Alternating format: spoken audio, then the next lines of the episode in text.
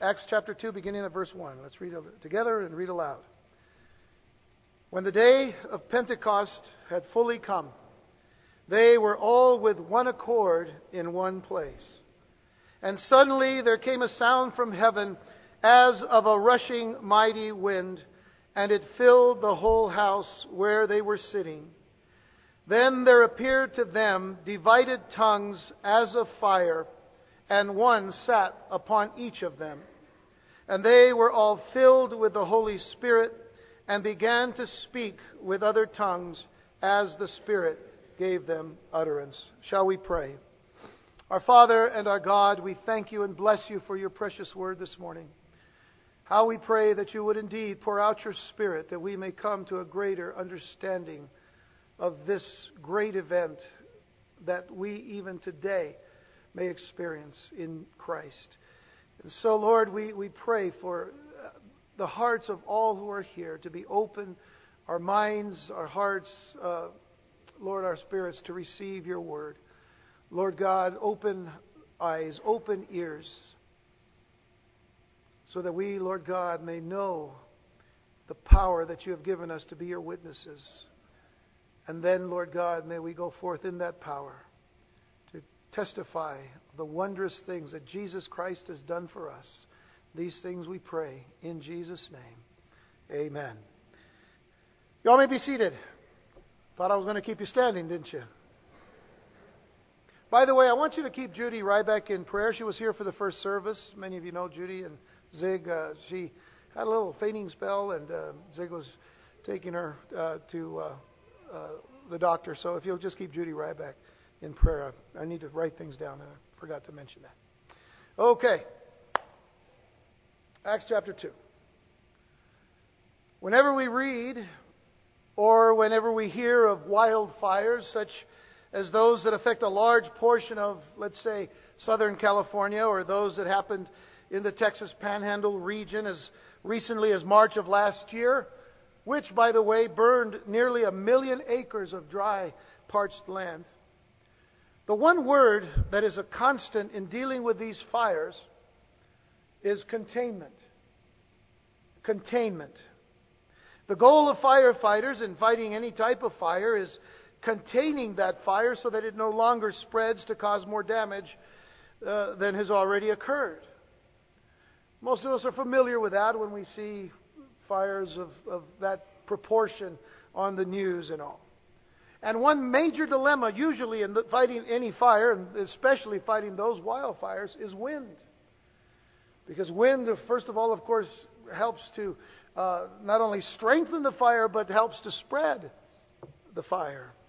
I was reading an article on those fires in the Texas Panhandle that spread into Oklahoma, and a, and a statement uh, seemed to catch my eye as I was uh, reading that article, and, and it was a statement, I quote, a series of wind whipped grass fires broke out Wednesday in Oklahoma. This, of course, was, was last year, charring more than four thousand acres and briefly threatening or briefly threatened homes near Oklahoma City.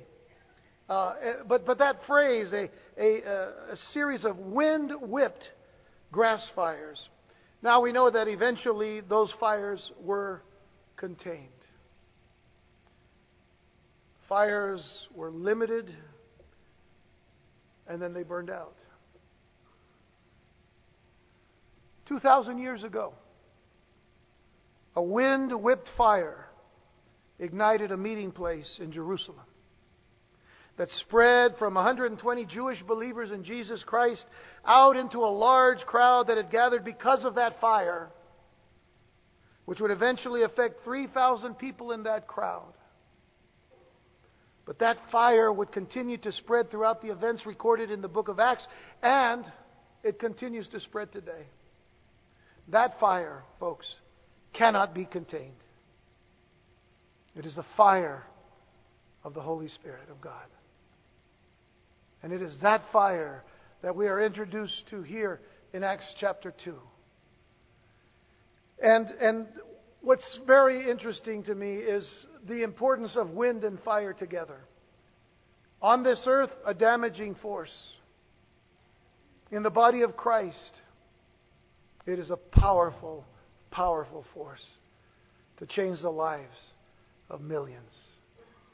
We sit here today, most of us in this room, we sit here today because the fire spread to where we were so that we might hear the gospel of Jesus Christ, so that we might be saved from our sins, so that we might be an active part of the body of Jesus Christ, but only through the power of the Holy Spirit.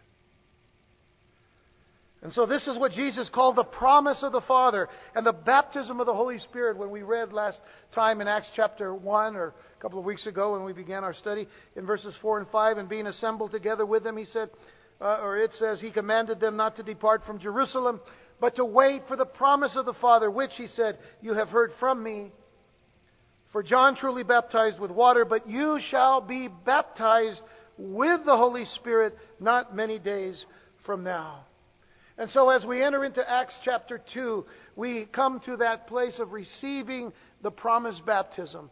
When the, the 120 disciples received that promised baptism. And we read in verse 1 when the day of Pentecost had fully come, they were all with one accord in one place. When the day of Pentecost had fully come, something was taking place. Something major was happening. A prophetic fulfillment a prophetic fulfillment was taking place. A particular time was being fulfilled, or better yet, uh, uh, well, it was being filled, but it was better yet fulfilled, as indicated by the term, had fully come. The day of Pentecost had fully come. This isn't just some indication that something had happened chronologically only. It was a fulfillment. Had fully come means it had come to its fulfillment. This would be the day of Pentecost, which in fact is the Feast of Pentecost, one of three feasts held each year where all Jewish men were required to come to Jerusalem to celebrate. Now, that began actually in the book of Exodus. It began when, when, when the feasts were being given to the children of Israel. Exodus 34, verse 18. I want to mention three of those feasts. The middle one being the Feast of Pentecost. It's going to be called something else, but I'm going to give you all the names. In Exodus 34, verse 18, the feast, it says, the Feast of Unleavened Bread. Now, in our study of the Gospel of Luke not long ago, when we studied the Feast of Unleavened Bread, we, we also realized that this was also Passover. We, we linked the Feast of Unleavened Bread with Passover. So, the Feast of Unleavened Bread was to be observed in Abib, which is uh, for us March or April or March and April, uh, within that uh, time frame, which was also the month of the Exodus, when the children of Israel left Egypt. And then there's another feast that is mentioned, the Feast of Weeks. Uh, first of all, in verse 21, if you'll uh, just jump down there. Uh, Six days you shall work, but on the seventh day you shall rest. In plowing time and in harvest you shall rest, and you shall observe, and that's verse 22, you shall observe the feast of weeks, same as the feast of Pentecost. I'll explain it in a moment.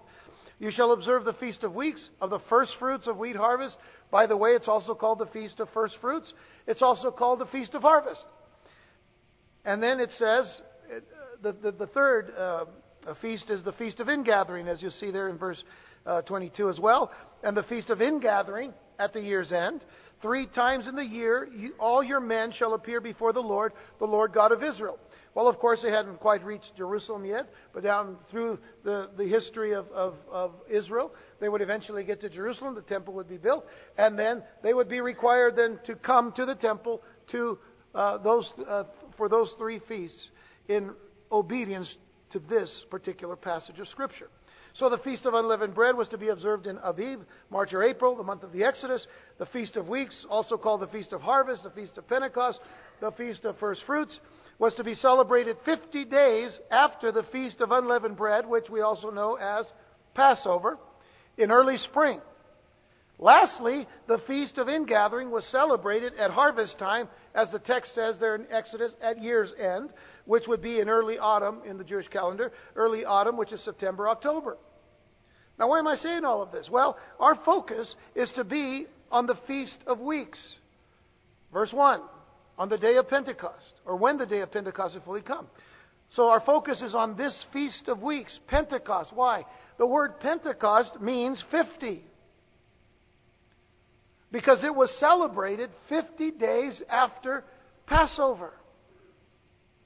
50 days after Passover. What is Passover? That is when Jesus gave himself as the sacrifice for our sins, the Lamb of God.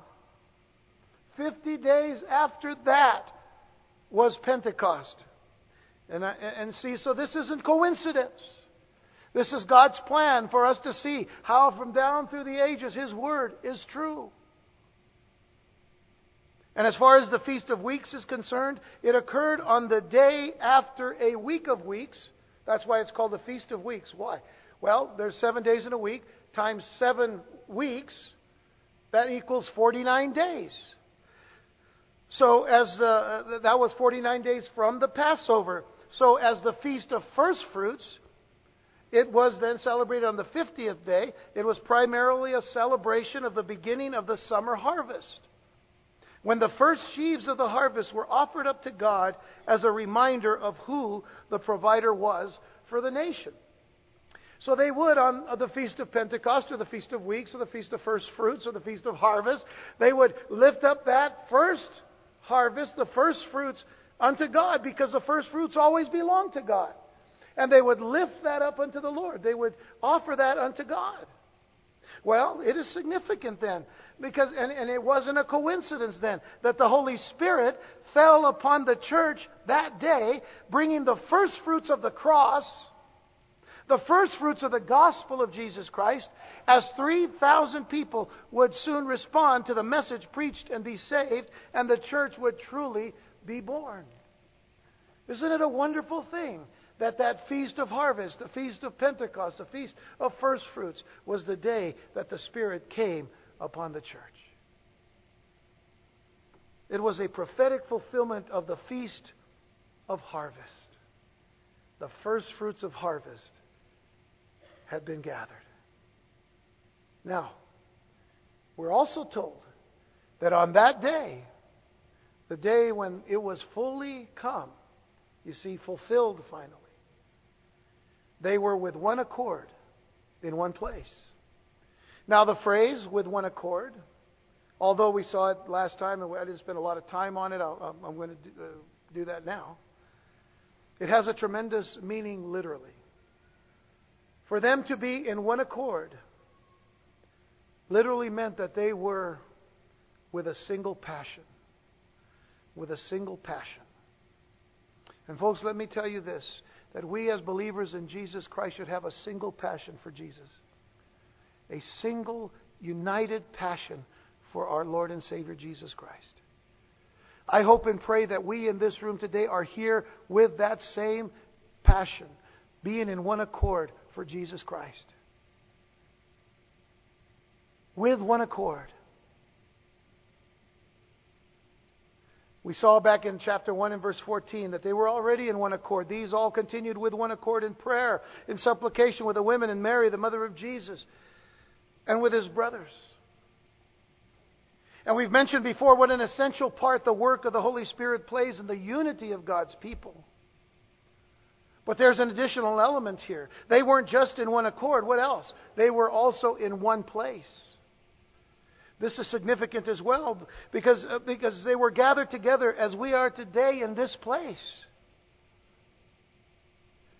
You see, it is a sad thing that some people believe, or, or maybe they just have fallen into the mindset that going to church is optional. Going to church is an optional thing. I could, oh, listen, I don't need to go to church to worship God. I can worship God in my own room. I can worship God on top of a mountain. I can worship God inside, oh, you know, on, on a tree. You know, I don't know. I mean, we can worship God in all kinds of places. But I don't need to go to church. I don't need that. I, no, well, you know, there's only one reason why you do because it's so in, in obedience that you should. We need to be obedient to what God tells us. God has called us to be a body. You know, it's interesting that the Bible calls us living stones built together as the body of, uh, you know, as the, as the building of God. You know that He didn't create us to be lone bricks. Charles Spurgeon, the great English preacher, once talked about lone bricks, you know. You have a body here and then just this lone brick over here by himself. That's, that's not being a part of the body of Christ. By the way, stone is what God creates, bricks is what man makes. It's a man made thought, you know, when we put ourselves outside of the body of Christ. It really isn't an optional thing. I mean, consider what we're told in the book of Hebrews. This isn't just in this one little section here. It's really not a little section, but I, I want to read this passage to you because of the things that we can learn about what our our not mine but our responsibility is. Therefore, brethren, this is Hebrews 10 verse 19. Therefore, brethren, having boldness to enter the holiest by the blood of Jesus. Listen, you've got to be someplace to be entering in. And then we can come by the blood of Jesus Christ, that blood that was shed, so we have we have that opportunity. We have that access into the very throne room of God. It says, by a new and living way, verse 20, which he consecrated for us through the veil that is his flesh. And having a high priest over the house of God. Now, with that in mind, look at verse 22. Let us draw near. What do we see there? Let us, together, us draw near with a true heart and full assurance of faith having our hearts sprinkled from an evil conscience and our bodies washed with pure water. I think the, uh, the implication here is clear. Let us hold fast the confession of our hope without wavering, for he who promised is faithful. Then look at verse 24. And let us consider one another. Let us consider one another in order to stir up love and good works, not forsaking the assembling of ourselves together, as is the matter of some, or manner of some, but exhorting one another, and so much the more as you see the day approaching. I don't know about you, but I look around and I see the day approaching. By everything that this evil and wicked world is going through, we are supposed to be seeing the day approaching. If that's the case, then we need to be understanding that we are to be together in Christ encouraging one another, supporting one another, praying for one another. We all need to encourage each other in the Lord. If necessary, we need to provoke one another to love and good works. It isn't just the pastor's job. It's each and every one of us here together as the body of Christ. The catch is that we have to be around each other and get to know each other if we're really going to be encouraging each other. How can we do it if we're not around with each other? The church is often compared to a body, uh, you know that. But you wouldn't feel too good if your kidneys were off playing golf and, and your stomach was shopping at the mall while the rest of you was at work. Right? I mean, you'd then feel like you need to be in a hospital. I'm missing something here. Where's my kidneys? You know? Well, where's my stomach? Hey, look, I want to buy that. Okay, so you, you, you understand what I'm saying? You know, we're missing something. Every part needs the other.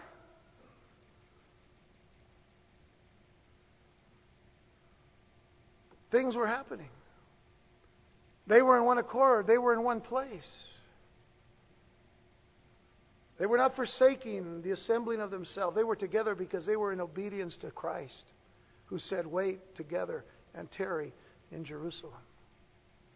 And then something else happened. Look at verse 2 of our text. It says, And suddenly there came a sound from heaven as of a rushing mighty wind, and it filled the whole house where they were sitting. This sound filled the house.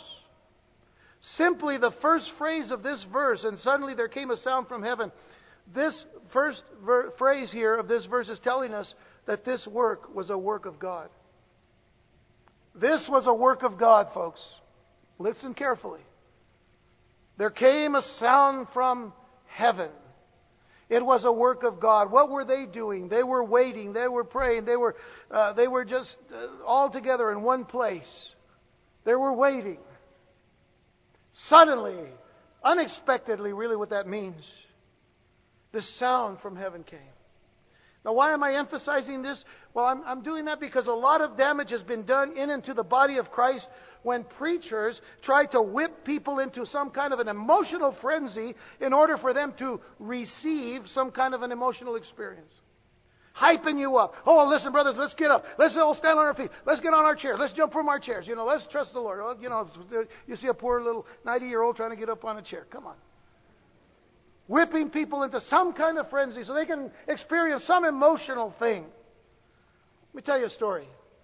A traveling evangelist always put on a grand finale at his revival meetings. And when, when he was a, a preach, uh, to preach at a church, he would secretly hire a small boy to sit in the ceiling rafters. You can look up there, there's nobody there. But he, he would secretly hire a small boy to sit in the ceiling rafters with a dove in a cage. And toward the end of his sermon, the preacher would shout for the Holy Spirit to come down, and the boy in the rafters would dutifully release the dove. At one revival meeting, however, nothing happened when the preacher called for the Holy Spirit to descend. He again raised his arms and he exclaimed, Come down, Holy Spirit! Still there was no dove. The preacher then heard the anxious voice of, small, of the small boy called down from the rafters, Sir, a yellow cat just ate the Holy Spirit. Should I throw down the yellow cat?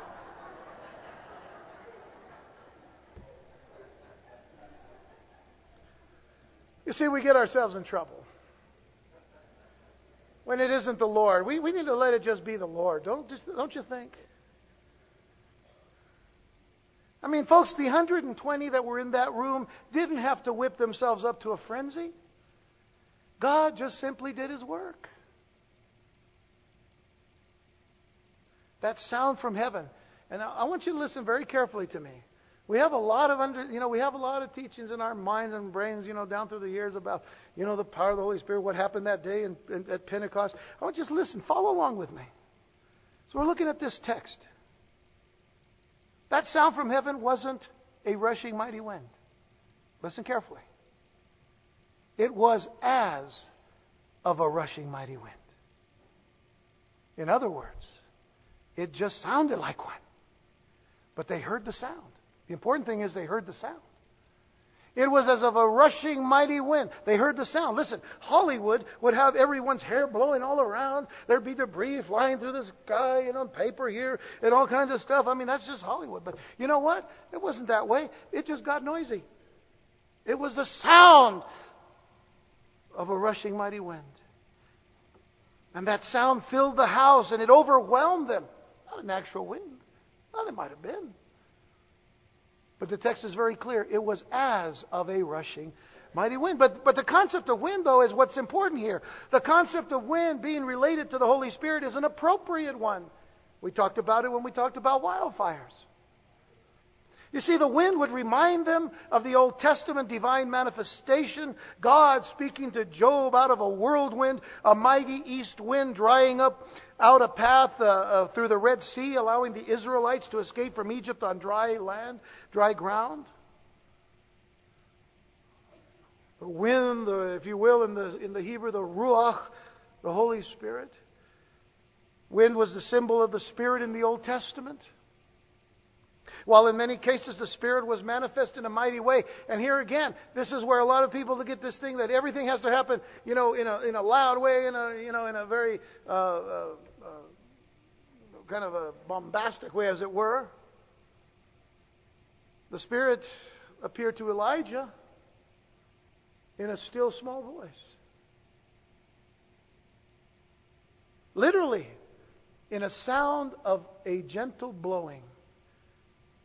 The Hebrew, that's what a still small voice says. One translation calls it a gentle whisper. Let's look at that for just a moment. 1 Kings 19, verses 11 and 12. Now, this is uh, during that uh, event after uh, Elijah has taken care of, of the prophets of Baal, but now Jezebel finds out and she goes after Elijah, and Elijah runs and hides, you know, from Jezebel. Nonetheless, this is what uh, God says to Elijah. Verse 11, he said, Go out and stand on the mountain before the Lord. Now, I want you to notice some things here. We said that wind is oftentimes a symbol of the Holy Spirit, but God will sometimes clarify some things. He said, Go out and stand on the mountain before the Lord, and behold, the Lord passed by, and a great and strong wind tore into the mountains and broke the rocks in pieces before the Lord, but the Lord was not in the wind. In that particular case, the Lord was not in the wind. After the wind an earthquake, but the Lord was not in the earthquake. And after the earthquake, a fire, but the Lord was not in the fire. Now, see, these are all things that we would relate to the Spirit, but God is clarifying something. Notice then he says, and after the fire, a still small voice. After the fire, a gentle blowing. After the fire, a gentle whisper. There's something for us to learn here. From this, we should learn to be ready to recognize the work of the Spirit, for He doesn't always work the way we think He will. We think that because we see some wind blowing or some earthquake taking place over here in this church or that church and all of this excitement's going on, oh, that's got to be the Spirit. Does it have to be? Too often God is saying, I'm not in that. They're over here doing their own thing, but I'm not there. Over here, places are shaking and stuff, but I'm not there. Read the book of Jeremiah through. How many times is God showing the very fact that He is not in the things that some people are saying He's doing? This is a very serious thing.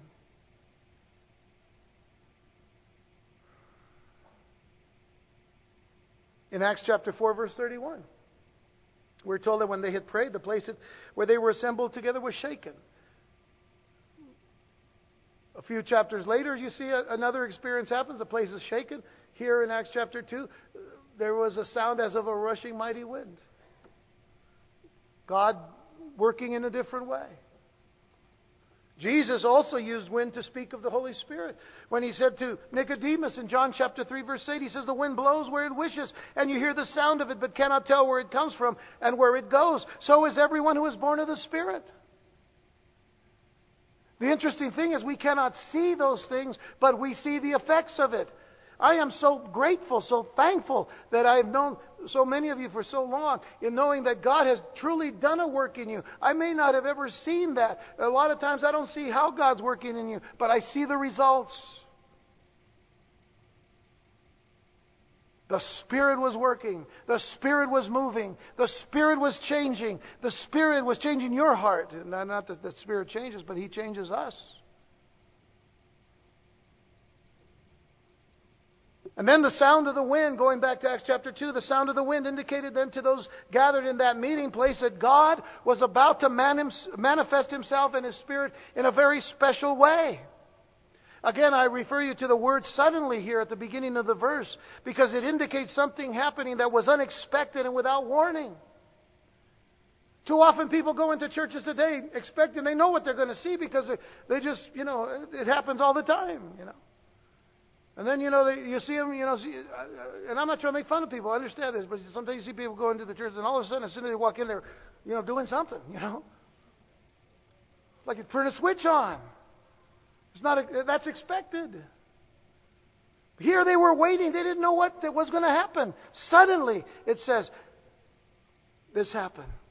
Look at verse 3 now. After the rushing mighty wind of uh, the, the rushing mighty wind sound, in verse 3 it says, Then there appeared to them divided tongues as of fire, and one sat upon each of them. Now I want you to understand the picture. Uh, in, in the Greek, what we get is first there appeared to them. It says divided tongues as a fire. But the picture is that they were first, uh, that that fire was first there in a, in a, in a single unity. And then it was parted, or it was divided or it was distributed, for the word cloven, as we'll see in just a moment, is, is the word that means distributed. So that's the picture I want you to see. First, there was a sound to hear, verse 2. And now there was something to see. There seemed to be a visible manifestation that was taking place here. From the, from the word appeared, which is aptonema in the, in the Greek, we get the sense that their eyes were registering some kind of input. They were seeing something. There were certainly times when the Holy Spirit made some physical, visible appearance. Uh, take, for example, what we find in, uh, in John's description of John, uh, John the Baptist in John chapter 1, verses 32 and 33, where John tells us that John the Baptist bore witness, saying, I saw the Spirit descending from heaven like a dove.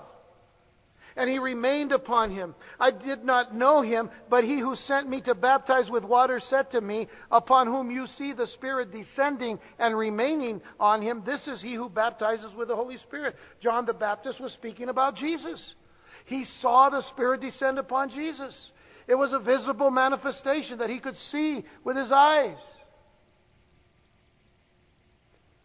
And so, just as suddenly, then, getting back to our text, these cloven tongues, like tongues of flame or tongues of fire, appeared. Now, the word cloven, as I said before, means distributed. It is the same word that was used in the Gospel of Matthew for the word divided or parted in Matthew 27, verse 35, at the crucifixion of Jesus, when it says, Then they crucified him and divided or parted his garments, casting lots, that it might be fulfilled which was spoken by the prophet. They divided or parted my garments among them, and for my clothing they cast lots. Same word. They distributed to everyone what was left of Jesus' garments. And so the sense is the sense is that the phenomena came down from heaven as a single unit and then distributed itself among and upon the individuals in the room. There was, of course, no actual fire like we would understand fire, and no one was burned. Understand?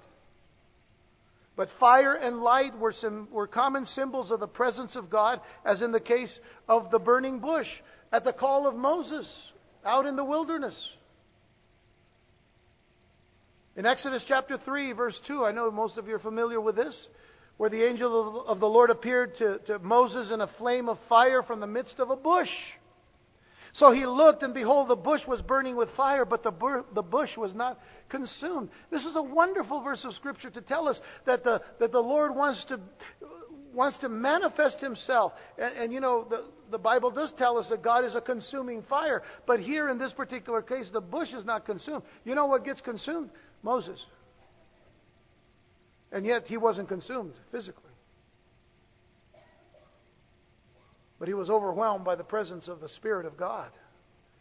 And it tells us, you know, that the Spirit of God as fire can come upon us and not consume us, but, but fill us with that burning passion for Christ. And that's what we need to see here. Is the presence of God. The presence of God at the giving of the law. If you go to Exodus 19, verse 18, now Mount Sinai was completely in smoke because the Lord descended upon it in fire. Its smoke ascended like the smoke of a furnace, and the whole mountain quaked greatly. The presence of God, the fire of God. Yet it was done in such a way that they could see this. By the way, there are those who believe that the tongues of fire in, in, Acts chapter 2 represented a baptism of fire to, to bring about cleansing or even judgment. But the hearts and the minds, listen carefully, the hearts and the minds of the 120 were already open to the resurrected Christ.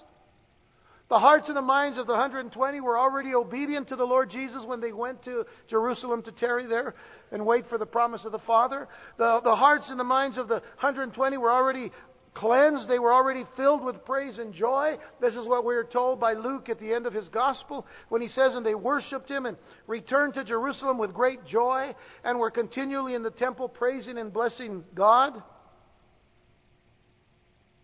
And so rather than cleansing or judgment, the fire here signified the Lord's acceptance of the body of Christ, the church, as the temple of the Holy Spirit. And then the acceptance of the individual believers as also being temples of the Spirit. Understand what I'm saying?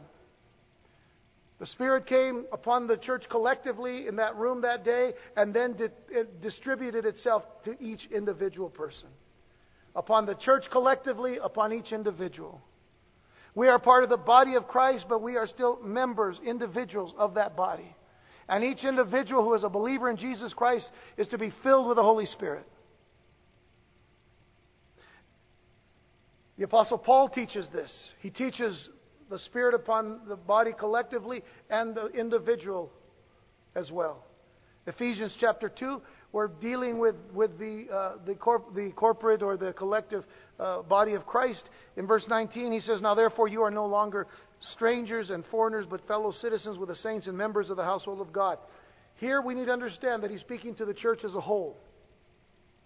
And then he says in verse 20, having been built on the foundation of the apostles and prophets, Jesus Christ himself being the chief cornerstone, in whom the whole building, again, speaking of the whole, being joined together, grows into a holy temple in the Lord, the whole, in whom you also are being built together for a dwelling place of God in the Spirit. So it is the church collectively that is to be the temple of the Holy Spirit of God.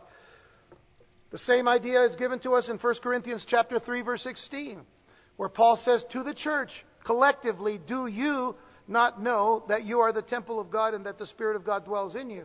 If I say that to you all, now here in Texas I'll say y'all, but I'm saying to you, I'm not speaking to you individually, I'm speaking to you collectively. You collectively. This is what Paul says here in 1 Corinthians 16. Do you not know that you collectively are the temple of God and the Spirit of God dwells in you? Yet later on, three chapters later, 1 Corinthians 6, verse 19, he speaks to the individual heart. He says in 1 Corinthians 6:19, "Or do you individually within the collective, do you not know that your body is the temple of the Holy Spirit who is in you, whom you have from God, and you individually are not your own?" So now he not only speaks collectively to the body of Christ, now he speaks to every member of the body of Christ individually. You are the temple of the Holy Spirit individually. It happened that day at Pentecost. The Spirit came upon the church collectively and then distributed itself individually. Folks, God knows what He's doing. God knows what He's doing.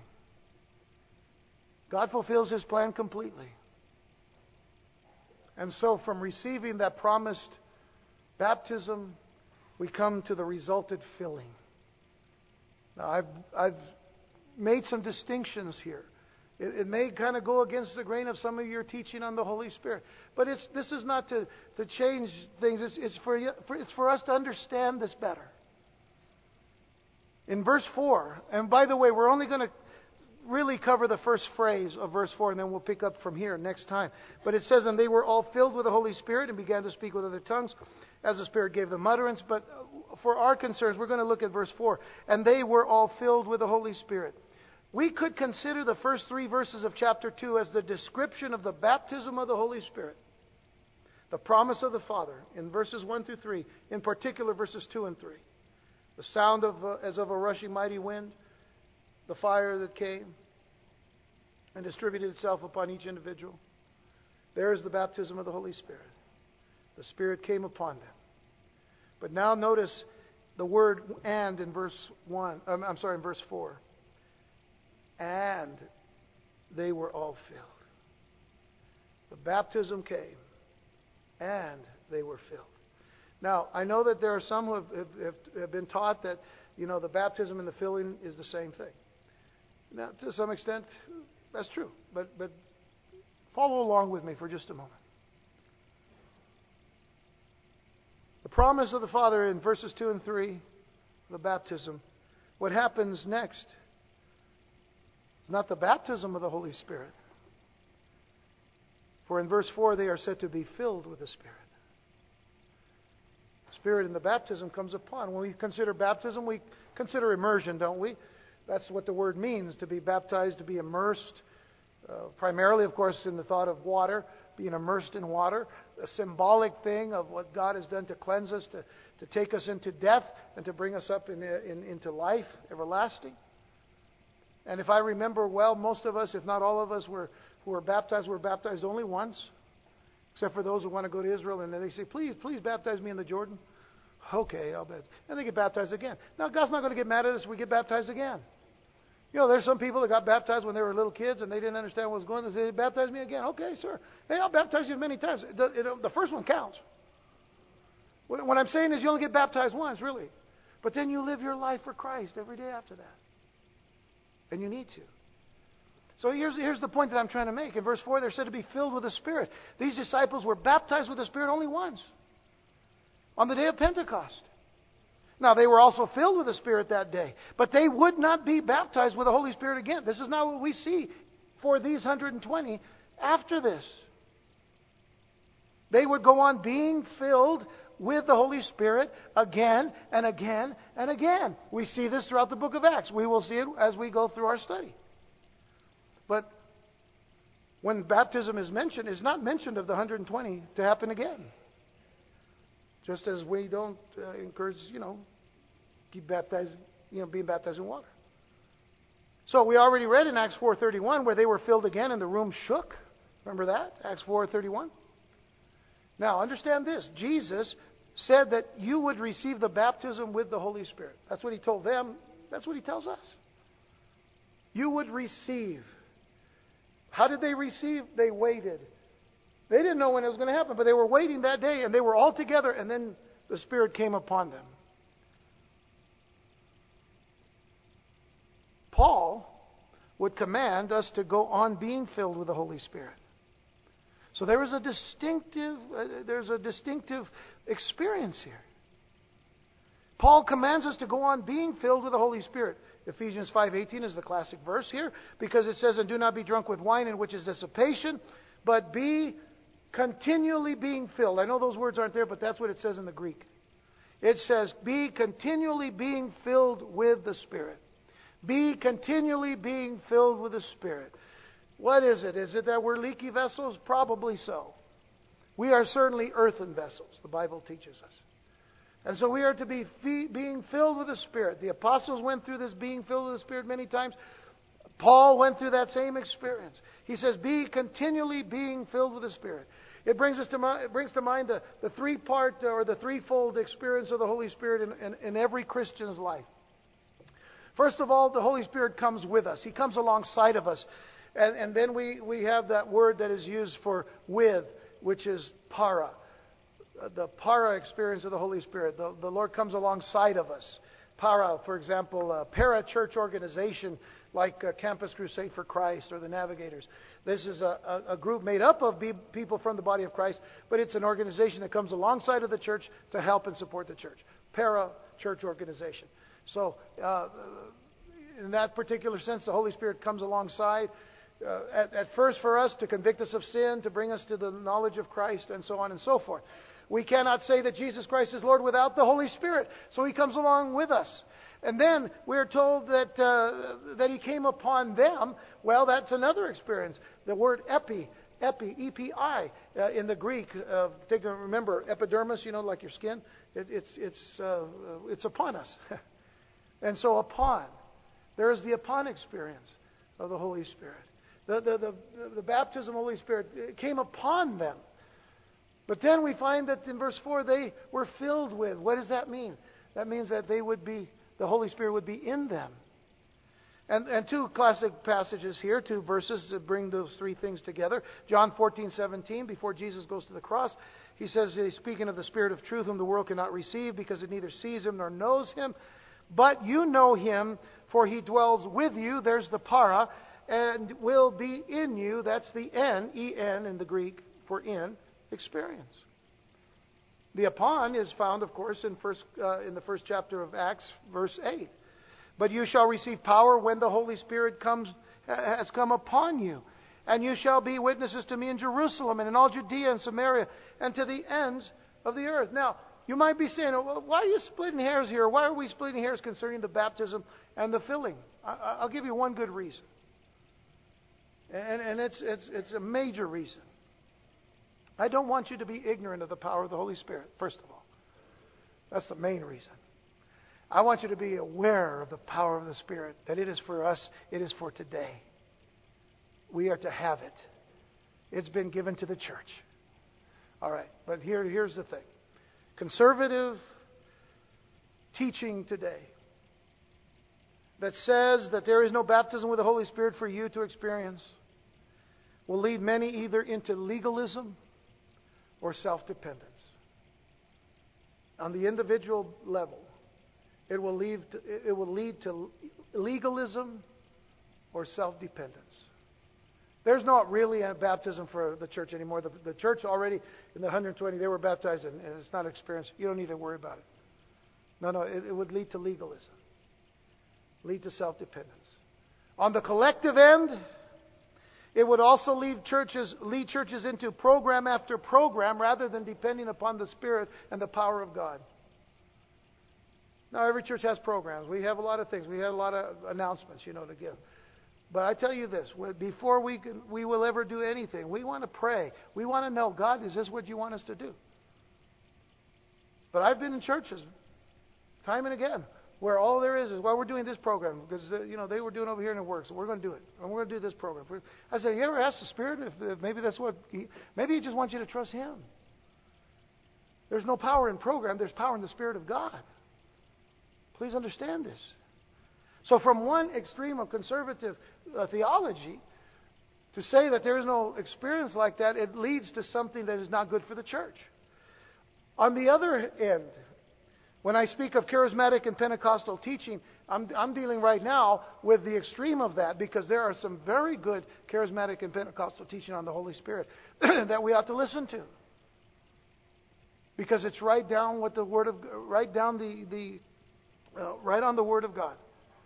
But I'm dealing with that which is, is, is, is, is so far uh, on the extreme, where they teach that, that the baptism of the Holy Spirit, uh, is, the only evidence of that is, the, is that of speaking in tongues. Now, I told you I wasn't going to speak about speaking in tongues, but just a little bit. Because they say, you know, have you received the Holy Spirit? Are you baptized in the Spirit? Yes. Well, do you speak in tongues? No. Well, then you're not baptized in the Spirit. See, what does that lead to? That, that leads people to believe that there's something that has to be earned or learned. Oh, listen, brother, you don't have it. You must not be holy enough. Well, that's okay, though, because we can teach you how to speak in tongues. There's something wrong with that, folks, because if it is a gift, then you don't have to be taught it. It is given to you, as you'll see next week when we get into the next portion. The point of this is that you know, when people are telling you, listen, come to a class where you can learn how to speak in tongues. Folks, that's not a gift. If it's just a matter of blabbing and starting with little baby sounds, that's not a gift. That's not the Holy Spirit. That's manipulation. Folks, it is not gospel, it is not Bible, it is not right. When God gives you a gift, if indeed, if that's the gift that God gives you, man, you're going to be speaking, you're going to actually be saying something. And not only that, it comes with batteries included. That's how God gives gifts. It doesn't say, well, you know, if you want this gift, then you have to learn how to do it. No, man, that's, that's wrong. That's wrong. So I, I just want you to be aware of, of the extremes here and realize that the Word of God is true, the Word of God is right, and the Word of God is for today, and so is the baptism of the Holy Spirit, and so is the filling of the Spirit. We need this to be effective testimonies and effective witnesses for Jesus Christ. And this is why I wanted to bring that up to you. It's important that we understand what God wants us to understand about the Holy Spirit. And let me also tell you this there's a lot we don't understand, but that's okay too. Because we can trust the Lord, who gives us everything we need, and He'll fill us with everything we need because we can trust Him. And we want to serve Him with everything He's given us. He's given us life and godliness through Jesus Christ. He's given us power for witness through the Holy Spirit. He's given us His Word so that we might be equipped to lead others to the kingdom of God and to Christ. He has given us everything. The Lord is my shepherd, I shall not want. He's given us everything. Let me tell you this. If you feel dry out there today, maybe you're a Christian. Maybe you received the baptism of the Spirit. Maybe you've received the filling of the Spirit every day until one day when you just took your eyes off the Lord and you were looking one way or another. Folks, listen. The Lord wants to fill you again. He hasn't taken it away. He wants you to be filled again. But you need to call out to Him. You need to desire it. You need to take a step. You need to take a stand. And you need to say, Lord, fill me again. Fill me with your Spirit. And keep filling me. Are you ready to be filled? Are you ready to be being filled with the dunamis power of the Holy Spirit to be witnesses for Christ? Before we go to the table of communion, we're going to be here just a few more minutes, but before we go to the table of communion, let me just let me just read these words of Jesus. John 7 verse 37. On the last day, that great day of the feast, Jesus stood out and cried out saying, If anyone thirsts, let him come to me and drink. He who believes in me, as the scripture has said, out of his heart will flow rivers of living water. But this he spoke concerning the Spirit, whom those believing in him would receive. Notice, they would receive. They hadn't yet. Why? For the Holy Spirit was not yet given because Jesus was not yet glorified. You want to know something? He's glorified. And His Spirit is available. Let me give you back to that thought wind and fire. The wind is going to blow in your life. You're going to catch fire. And then that fire is going to spread. Let's catch on fire for Jesus Christ today. When you take that bread and you take that cup, you say, Lord, fill me with the fire of your Holy Spirit and spread me until the day of Christ. Let's do that collectively as a church. Let's do it individually as members of His body. Let's pray.